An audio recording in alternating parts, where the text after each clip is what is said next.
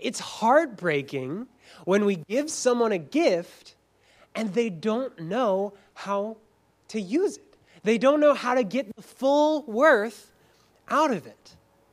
And, friends, in many ways and in many instances, the church is no different. The church is a gift from God to you that He has given you. And often, because we don't know really all the incredible blessings that God has for us in the church, we miss out. We don't know what to expect. We don't know all the astounding benefits that we could get from the church and that we could give to the church family. That we settle often for a surface level engagement with the church family. And so, friends, over the next few weeks, as we consider God's design for the church, I want to call you to expect more, to look for more whenever you engage with this body of believers. Expect more today when we gather on Sundays. Next week, expect more from yourself as you use your gifts to serve and bless others. Expect more from the friends and family around you because we are a family, not a club. Expect more from the leaders that God has given you who are keeping a watch over your soul and even to expect more for the world because God is going to use the church to change the entire earth. Expect more, friends, because your view of the church is way too small, and so is mine. And that's why we need God's word to change what we believe about the church. Sometimes one of the barriers that's keeping us from really diving into the community of the church is a fear of what people will think about us. Sometimes we're worried, well, I don't know if I've got it all together, so I don't know how much of myself I can show. I don't know if I know as much about the Bible as those people do, so I don't really know if I should even come to a small group or get involved in discipleship or speak up in conversation. Sometimes fear of what other people think about us keeps us from being authentic and real in church. But, friends, because Christ has died to bring you into the church, we have nothing to fear. We have nothing to fear. The entire foundation of the church is not our goodness, but the goodness of God in Christ. And so we have nothing to fear as we come into the church. And God invites us to gather together as believers every week. And He's doing so to absolutely change your eternity. Expect more when you come on Sundays. Because this isn't just a baptized pep rally, this is God's plan to keep you forever. The main thing that I want you to take home today as we look at Hebrews chapter 10, 10 is that Jesus died to bring you in, and the church gathers to keep you in. Jesus died to bring you in, and the church gathers to keep you in. As we read through this passage, we're going to see we're going to see a lot of incredible truths come out of it, but specifically, the author is going to highlight for us two objective truths, two things that are definitely true about you that you need to believe. And then, in light of that, he's going to give us three action steps, three things that we ought to do. So, so two things that we have, and three things that we should do. Jesus died to bring you in, and the church gathers to keep you in. So, first, Jesus died to bring you in the author of Hebrews has been telling a fantastic sweep of a sermon in these first 10 chapters of his book, explaining the wonder of this Christ who stands to serve and save his people because our sin has separated us from God. Our sin separates us from God. It's made us, made us worthy of God's wrath and condemnation. It's made us his enemies rather than his friends. But in Christ, God launches a plan to bring rebels back into his family. And Jesus did that at the cross. So, the first thing that we have if we are in Christ is access to God Himself. Verse 19 Therefore, brothers, since we have confidence to enter the holy places by the blood of Jesus, by the new and living way that He opened for us through the curtain, that is through His flesh. Jesus died to give us access to the holy places. We read earlier in our service from Hebrews chapter 9, which describes the holy places of the Old Testament, where God dwelled among his people in a tabernacle and then in a temple. And that was his covenant dwelling with his covenant people. And because God is so holy, only the priests could enter those holy places. And even the priest only once a year. And even once a year, only after they had been cleansed from their own sin. But now we have a better news. We have confidence to enter the holy places, not by our own righteousness, but by the blood of Jesus. So we have confidence, friends. It's not only priests that can come into the holy places. Jesus is inviting you in today. He's inviting every Christian in today into the holy places. And we don't enter like the priests did only once a year, but constantly. We have confidence to enter this holy place. And we don't enter as the priest did through the blood of an animal, but through the blood of Christ. Through the blood of Christ. Because Christ is the only person who lived free of sin.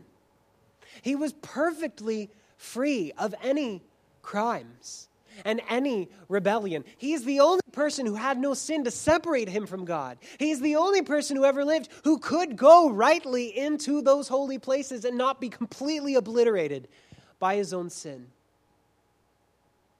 And then Jesus died on the cross and by his blood welcomes you in. Because at the cross, Christ was paying the penalty for your sins and for my sins. Jesus died to bring you back in. You were a rebel, separated from God, unworthy to enter into God's presence, and Jesus died to save you. And then amazingly, victoriously. He rose from the dead three days later. And he stands there in those holy places, calling you in, welcoming you in. He's still alive today, friends, calling out to you.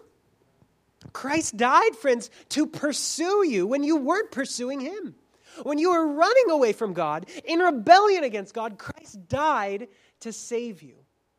And so now we enter into the holy places, not with fear and trembling that our God might destroy us, but with confidence because he has already destroyed Christ, who came out on the other side victorious. It's astounding. Friends, we have confidence to enter the holy places, to be with God Himself. The holy place is not the church. Some people say, oh, you know, the church is the house of God, and the Bible does use that as an image, but it's not talking about this room, it's talking about the people. Because God dwells in us. And so we have confidence to enter the holy places, to come close to God by the blood of Jesus, by the new and living way. The new and living way, better than the way of animals slaughtered in our place that has to happen every week and every day and every year, but a once for all sacrifice. And he opened this living way for us through the curtain, that is, through his flesh, Christ's flesh, torn for you to welcome you in. We have access to God himself. And the second thing we have is a great high priest. So look at verse 21. Verse 21 says, And since we have, so note the repetition there. Verse 19, since we have confidence, and now verse 21, since we have a great priest over the house of God. The book of Hebrews has been establishing this case up to this chapter that Christ is the greatest high priest who is welcoming his people back in. So, what does it mean for Jesus to be a high priest? Well, I think the author of Hebrews gives us three things that it means. First of all, well, what is, it, what is a priest anyway in the Old Testament? A priest was someone selected from the people of God to mediate between God and man. So the priest represented man before God. They offered sacrifices in man's place so that they could come into those holy places. And they also represented God to the people. They taught the people the will of God, they taught the people the word of God.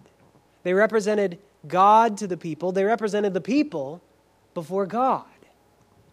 And so, what does it mean for Jesus to be a high priest? It means that he does that. It means that he stands before God as our mediator. And, and, and he stands before us to show us what God is like. So, specifically, the author of the Hebrews just outlines three astounding things that Jesus does as our high priest. First of all, because Jesus is fully human, he's able to sympathize. Secondly, because Jesus is fully God, he's able to stand before God in those holy places. And thirdly, because he is fully free from sin, he is able to save. He's able to sympathize, stand, and save because he is a perfect high priest. So, so let's just walk a little more detail into each of those. He is able to sympathize with us because he is fully human.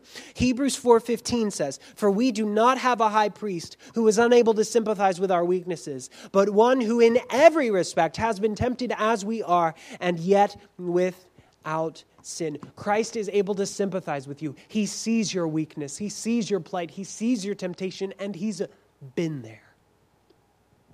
And because of that, He's able to patiently wait and serve you. Christ is not begrudgingly waiting on you to get your act together. Hebrews 5 2 says, He can deal gently with the ignorant and wayward. Since he himself is beset with weakness, because Christ is fully human, he's able to sympathize even with ignorant, wayward, foolish people like me. Because Christ is fully human, he's able to sympathize. Because Christ is fully God, he's able to stand before God. So if a sinful person stood before God, they'd be completely obliterated. But Christ is not a sinful person. He is fully God, perfect, holy, spotless, blameless, never having sinned in word, thought, deed, action, attitude. He never sinned by doing the wrong thing. He never sinned by failing to do the right thing. He's always been perfect. And so he can stand before God and not be obliterated. He goes before us into the presence of God. Hebrews 6, 19 and 20. We have this as a sure and steadfast anchor of the soul a hope that enters into the inner place behind the curtain, into that holy place where only the priest could go. Christ goes there, and this is our hope, where Jesus has gone as a forerunner on our behalf. So Jesus stands before God not just to get there and be like, oh, look at me, take a selfie and send you a postcard. He goes there as a forerunner. He goes there to make a place for you, to prepare the way for you to come in. And while he is there, what is Jesus doing right now? He's advocating for you. Hebrews 9:24. For Christ has entered not into holy places made with hands, which are copies of the true things, but into heaven itself, now to appear in the presence of God on our behalf.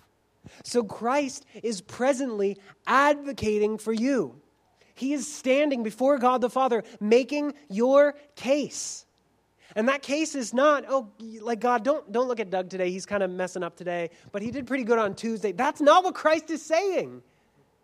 He's, he looks at your sin and he says, he says, God, that person is crazy. That person is sinful, but I died for them. They're covered in my blood. I was righteous. I was righteous. I am righteous. Christ is endorsing you so that God will accept you. He's advocating for you.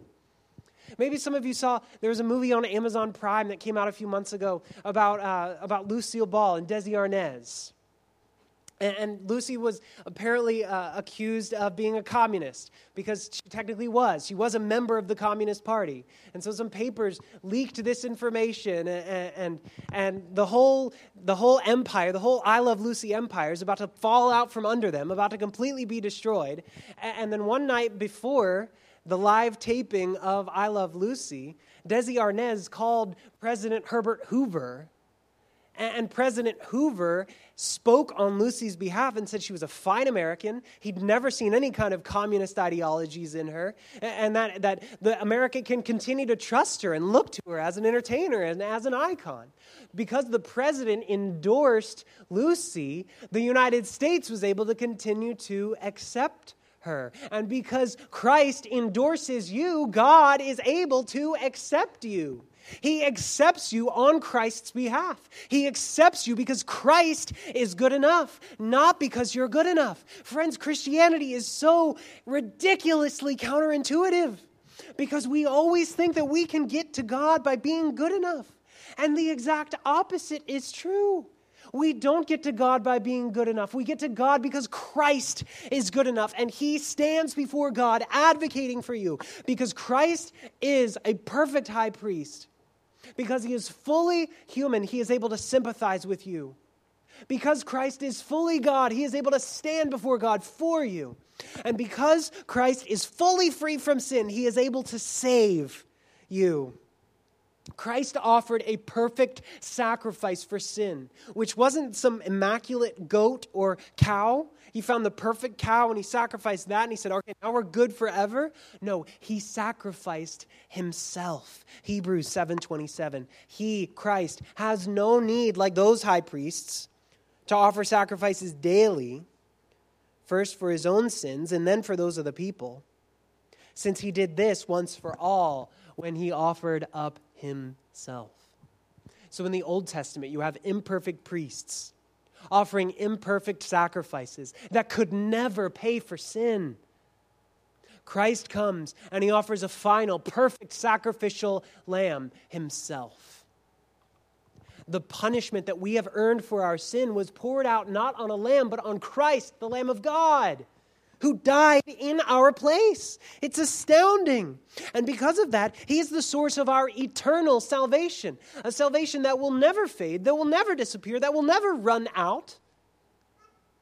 Hebrews 5, chapter 9. And being made perfect, he became the source of eternal salvation to all who obey him. Hebrews 7, 25. Consequently, he is able to save to the uttermost those who draw near to God through him, since he always lives to make intercession for them. Christ is alive and he will never die again. And if you trust in him, you will be alive and you will never die again. You will live with God forever because Christ is fully free from sin. He is able to save you. Friends, this is our Christ. This is our priest. What a wonder. What a savior. What an astounding gospel story that God saves rebellious sinners by offering his son. And so, what do we do in light of this? Verse 22 Let us draw near with a true heart, in full assurance of faith, with our hearts sprinkled clean from an evil conscience, and our bodies washed with pure water. What do we do? We draw near to God. Verse 22 Let us draw near Christ has purchased access, and He wants you to use it. He wants you to draw near. Friends, don't let anything keep you away from God.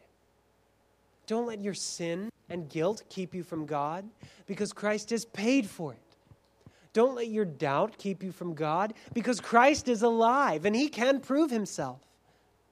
Don't let your guilt keep you from God because Christ is calling out to the ignorant and the wayward, like me, and saying, Come in, all you who are weary and heavy laden, and I will give you rest. Draw near to God. And the second thing we must do, verse 23. So look, verse 22 and verse 23, they both start with, with the same command. Let us, da da da da da. Verse 23, let us, and then we see it repeat again in verse 24. But verse 23, let us hold fast the confession of our hope without wavering. The word confession is a little confusing for us because typically when we say the word confession, we're talking about the admission of guilt like, I confess that I really did commit that crime. And that's definitely true. The Bible uses the word that way sometimes. Uh, but it's also an attesting to the truth. Maybe you've heard of a document called a confession of faith. It's a statement of the truth, it's a statement about what we believe.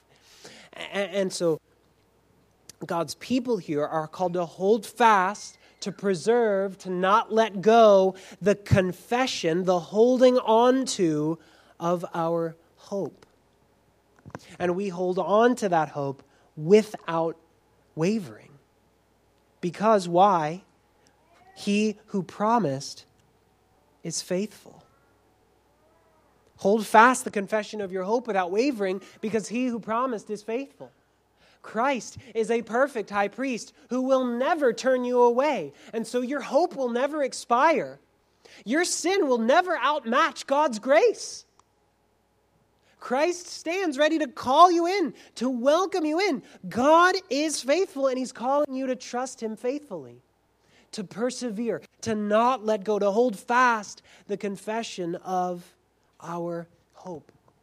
And it is a sure and certain hope because Christ died for our sins and he rose again, and he will never die again.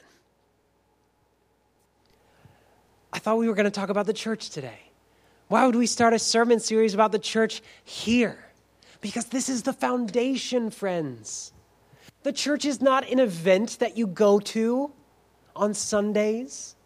The church is not an organization that you are a part of. The church is not a nonprofit that you donate to, the church is a family. Almost every time that Christians address one another in the New Testament, they address one another as brothers and sisters. Why? Because the church is a family, even closer than our biological family. Because the church is not just a loose affiliation of people based on common beliefs. The church is a family of brothers and sisters by blood. Not the blood of biology, but the blood of Christ. Christ didn't die to just make you a better person or to make your life a little bit better. Christ died to bring you into his family.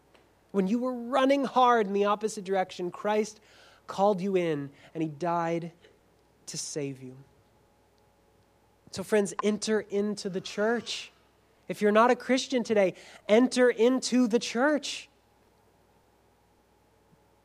This isn't just your parents' thing. This is something that God's inviting you to. If you're a child here today, under the age of 18, that's something I want you to think about. This isn't your parents' thing. This is something that God's inviting you to, to be a part of the church. He's calling you to do that. And the church is not a club. You don't get in by paying dues, you get in by someone else paying on your behalf, by Christ who died for you and rose again. You don't get in by paying dues or being good enough. You get in by being covered in the blood of Christ. And so, friends, in light of this truth, I want you to be set free from your anxious people pleasing that might keep you from really engaging fully in the life of the church. Because you don't have to perform. It doesn't matter what people think about you at work, whether or not they respect you. It doesn't matter in one way how people perceive you on social media. Because God sees you and God accepts you. You cannot impress God. And that's scary news. You don't have to. And that's one of the best stories in the universe. It's one of the best truths in the universe. May God set us free from the need to be impressive because Christ is the glorious one. Jesus died to bring you in, and the church gathers to keep you in. So we've seen this command to hold fast to our confession, to not let go, to persevere. And then the rest of this passage is going to explain God's plan to help you do that. Because Christ is not just saying, okay, I've saved you, don't mess it up.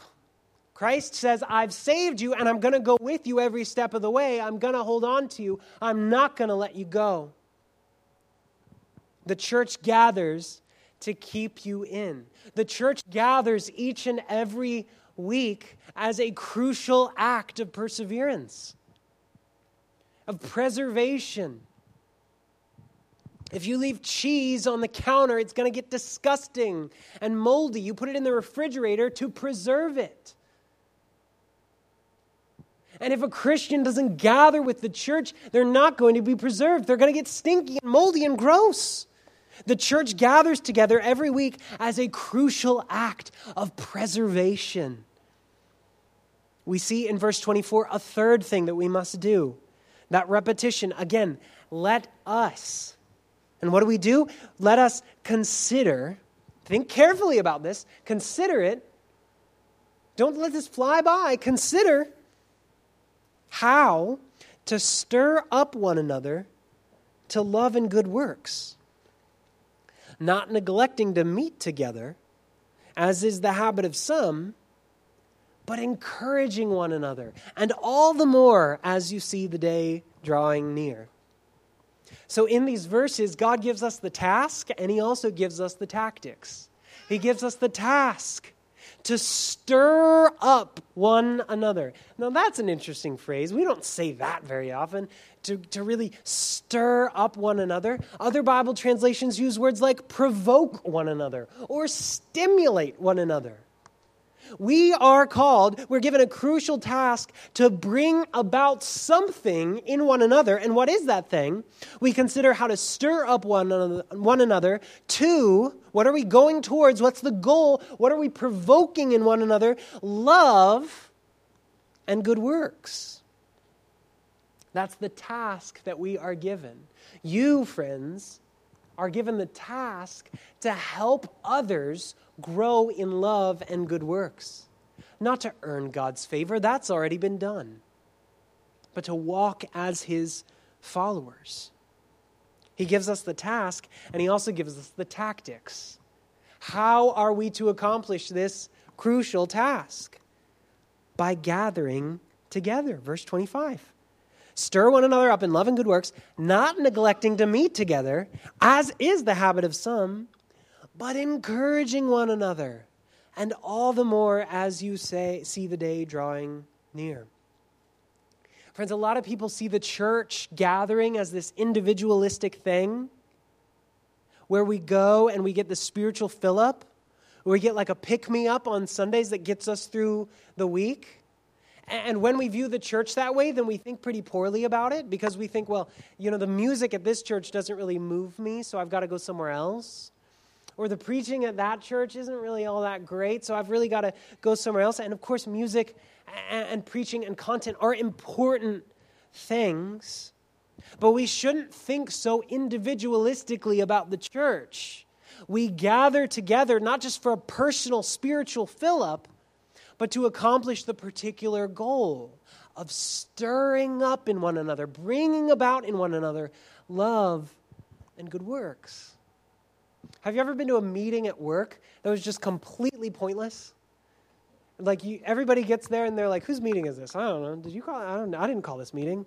Where's the? Is, is there an agenda for this meeting? What are we? What are we trying to accomplish? And people like talk around in circles for a while and you like want to like bang your head against the table and walk out and quit and never come back again because you're like this is the most pointless thing i've ever done.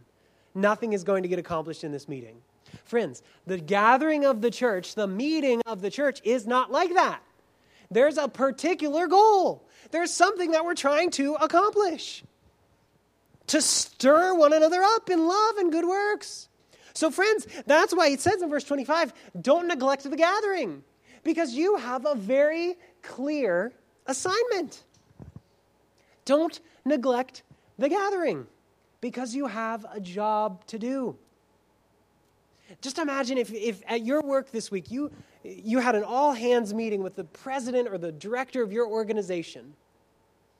And everybody, everybody needs to stand and give a report on what they've been working on. And you just don't show up to that thing. You neglected your task. You failed to, to, to serve your team. You failed to fulfill your duties. And friends, if you neglect to meet together, as is the habit of some, then you're missing out on the task that God's given you to stir up one another in love and good works. Flip it on its head. You're also missing out on the opportunity to be stirred, to be provoked, to grow in love. I don't think there's anybody in this city. Well, maybe there's probably a lot of people actually. I think that probably most people in this city say, I'd like to be a better person. I'd like to love more. Probably everybody in this room says that, yeah, I'd like to be a more loving person. Well, friends, the gathering of the church is God's plan to do that in you, to bring that about in you. So don't neglect the gathering, as is the habit of some. Couldn't someone say that about you? That it's your habit to neglect the gathering? Oh, friends, expect more. Expect more. God is preserving your life through the gathering. God is through you preserving the lives of your brothers and sisters through your presence at the gathering. Oh, friends, expect more. Don't neglect the gathering. And why? Why is all of this so important? Verse 26 For if we go on sinning deliberately after receiving the knowledge of the truth, there no longer remains a sacrifice for sins, but a fearful expectation of judgment and a fury of fire that will consume the adversaries. So God is giving us here a warning. He's giving us a threat that if you don't persevere, you will not stand before Him positively on Judgment Day. And we have to do a little bit of theology to understand this passage because we do know that God's true people will never fall away because God will hold them on to the end. You see this just a few verses down in Hebrews 10:39. But we are not of those who shrink back and are destroyed, but of those who have faith and preserve their souls. So, the author of Hebrews, even just a few sentences after this stern warning, is giving us confidence that God's true people will never fall away. We do have faith. We will not shrink back. We will not be destroyed. We will preserve our souls. Or even Jesus made even more clear promises in John chapter 10. Jesus said, My sheep hear my voice, and I know them, and they follow me. I give them eternal life, and they will, here's the guarantee, never perish. And another guarantee no one will snatch them out of my hand. And what's the grounds of that promise? How could Jesus make such astounding promises? He goes on, My Father, who has given them to me, is greater than all, and no one is able to snatch them out of the Father's hand. Friends, we can't lose our salvation because the Father is pow- more powerful than anything that could pull us away. So, what do we make of people who are followers of Christ on the outside and then do walk away? Well, those people weren't ever really truly given the gift of eternal life. 1 John 2:19. They, those people that left, that apostatized, that abandoned the faith, they went out from us, but they were not of us. They used to be around, they were never really in the family. For if they had been of us, if they had really been in the family, they would have continued with us but they went out, that it might become plain that they all are not of us. God will preserve his people, God will keep his true people to the end. So, why on earth does he give us a warning, like here in verses 26 and 27? If God will definitely keep his people, why give them a warning? Because God is going to use these warnings as the means by which he will keep you. It's like if you said, if you were a parent and you said to your child, don't run into the street because I don't want you to die. Like, well, that would put the fear of cars in your children's life. It doesn't mean that if they run into the street, they will certainly, definitely die, no questions asked, guaranteed, promised. It means that you're giving them a warning to keep them from danger. If you don't obey that warning, you will. But the warning will save you, the warning will preserve you. And for God's true people, these warnings are always effective. So we gather to stir up one another because it's crucial that we persevere. God is going to keep his people from falling away, and he's going to do it through the gathering.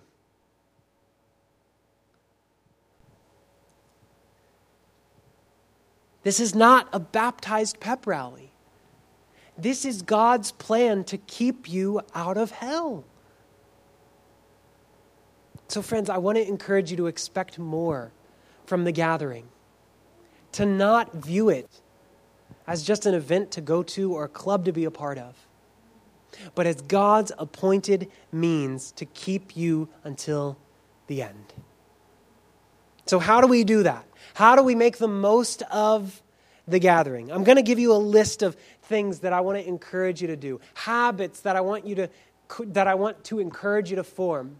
And I want you all to pick at least 3 of them and make these things a habit, to start to do these things. And ask somebody else today, ask them for accountability because the gathering of the church is the means by which God will grow you, including in these ways. How do we make the most of the gathering? Come weekly. Don't neglect the gathering. Be here more often than not. Come weekly. Prepare prayerfully. Pray for the service. Pray for me as I prepare to preach. I need it. Pray for Hudson as he prepares to lead music. He needs it. Unless the Lord builds the house, those who build it labor in vain. Pray for us, friends. Pray for everyone involved in the service, for the kids' workers, for the people who will pray and be involved in the service.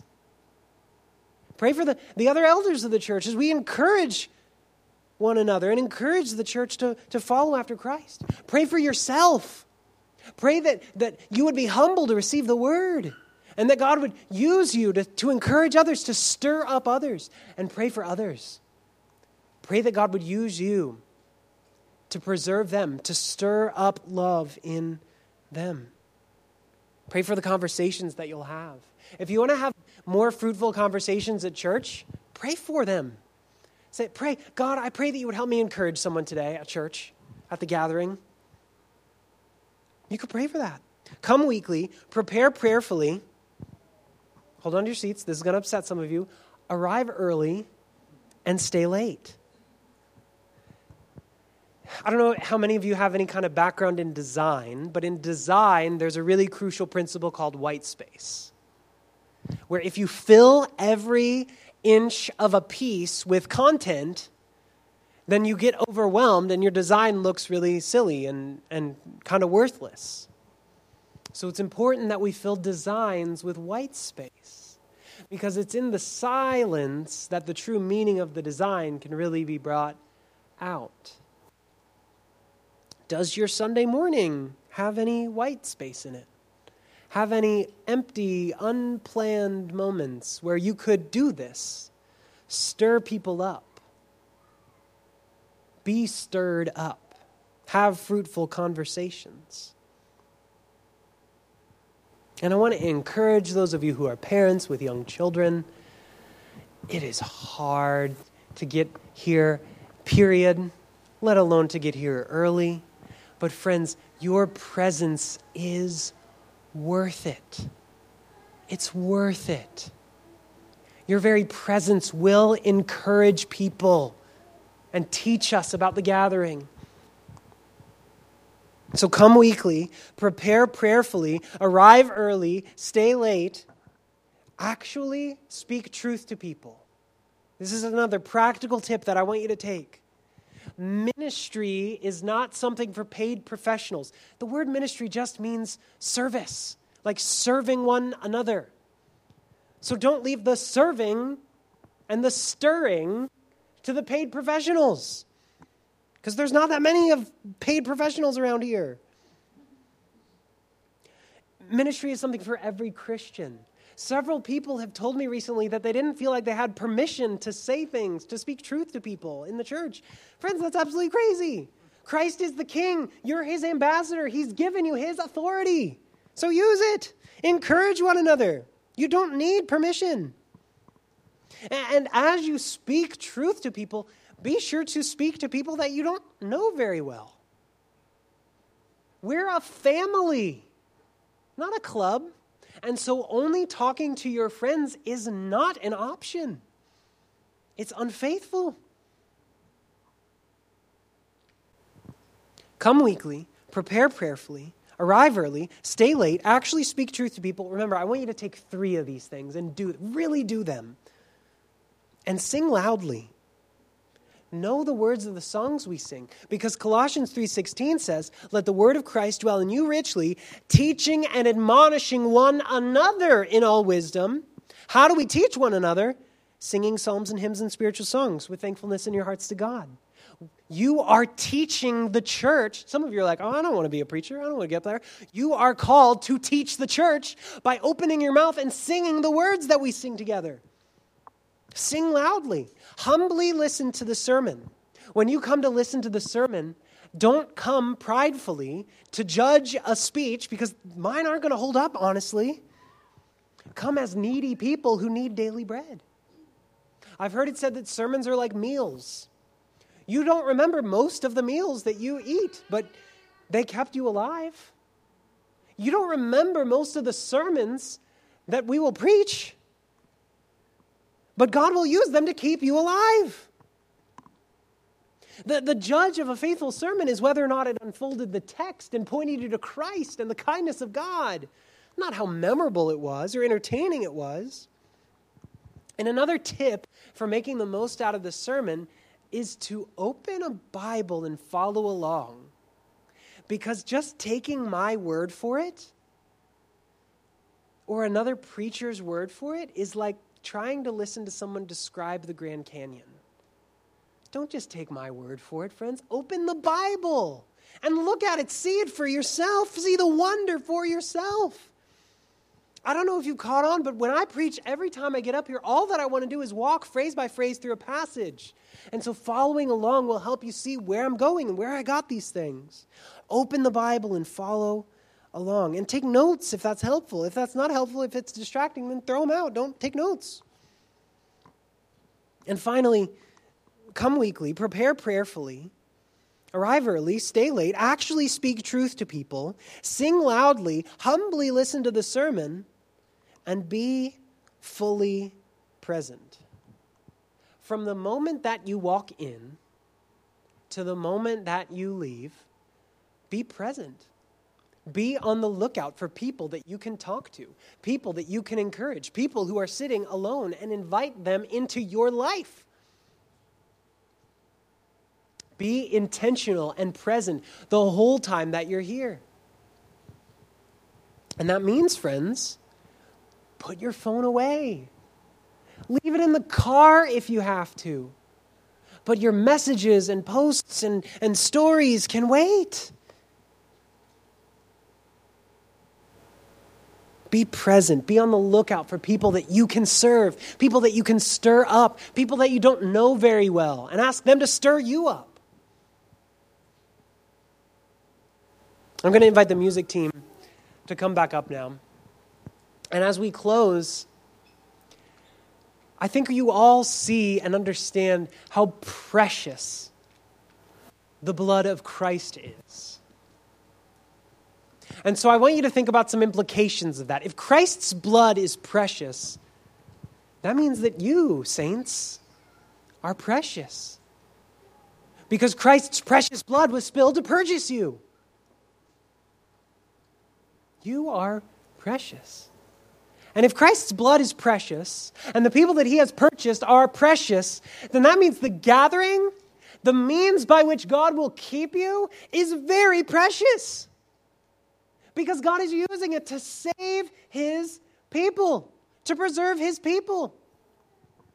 It's like a life vest to keep you from drowning on all the sin and negativity and, and, and temptation and evil and wickedness and, and doubt and persecution in the world. It's like a life vest to hold you up, to keep you from drowning. The gathering is precious, friends. So let's treasure it. Let's treasure it together.